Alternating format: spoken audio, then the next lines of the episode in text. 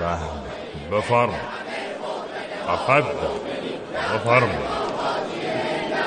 به موقع که همین طوره افد افد آفیه کاملا صحیح. افد افد بفرمایید. سلام علیکم. ولا دیر به موقع که یکی از بدترین ماهای سال همین اسفند. ماه که در آن یکی از انسانهای پاک و با صفای ولایت مدا با قلبی پاک و ضمیری مطمئن و حالی خوش به دیار باقی شد و حتما الان در آن دنیا در میان خیلی فرشتگان قرار گرفته و فرشته ها سعی می‌کنن دستشان رو به اون برسانن اما محافظان نمی‌گذارن اینه که ما همینجا اعلام می‌کنیم که مؤمنین امسال اسفند ندارن و کل این ماه منحوس عزای عمومیه. اما از خوبی های این برادر چاوز چی بگم؟ گر چی بگم؟ کم گفته یعنی از خوبیاش یه چیزی میگم یه چیزی میشنم اولین بار که مشرف شدیم کشور ایشان برادر دکتر سید محمود ما را صدا کرد گفت حاجی بیا با ما بریم یک سفر استان. ما فرمودیم ما سفر داخلی را خیلی نیستیم شما خودتون زحمتش رو بکشید. ایشان یک لبخند بلندی زد گفت حاجی گفتم جان. گفت داریم میریم صحرای ونزوئلا. ونزوئلا هم مثل یک استان ایرانه هرچند راهمون دوره ولی دلامون نزدیکه. شما نمی‌دانین برادر چاوه چقدر به ما محبت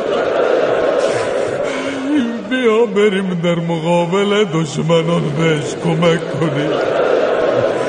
خلاصه رفتیم و در ونزوئلا چه چیزها که ندیدیم. دیروز هم که در مراسم تشهی به همراه ایشان رفته بودیم برادر سید دکتر محمود خیلی ناراحت بود. بعد از مراسم ما در صحنه دیدیم ایشان رفته مادر برادر چابز رو در آغوش گرفته داره گریه می‌کنه. ما هم گشتیم یک خانم دیگه ای را پیدا کردیم و حسابیشان رو به همون سبک برادر دکتر سید محمود دلداری دادی.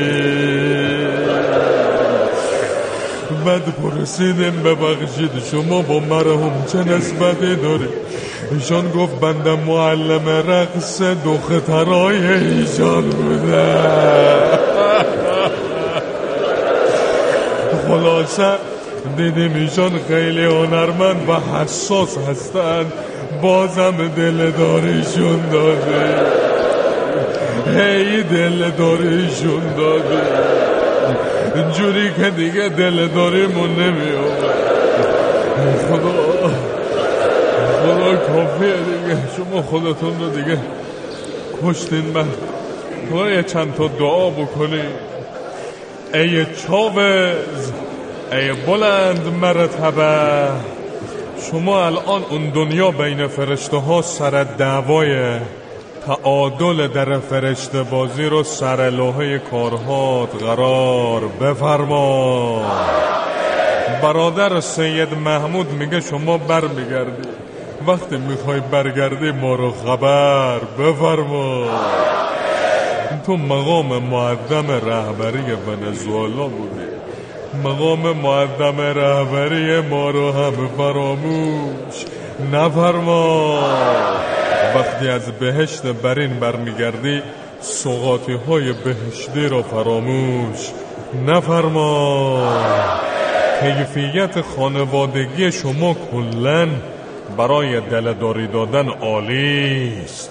متعالی بفرما و سلام علیکم و لعنت خدا بر این استکبار جهانی که این برادر دینی رو از برادر دکتر سید محمود جدا حاجی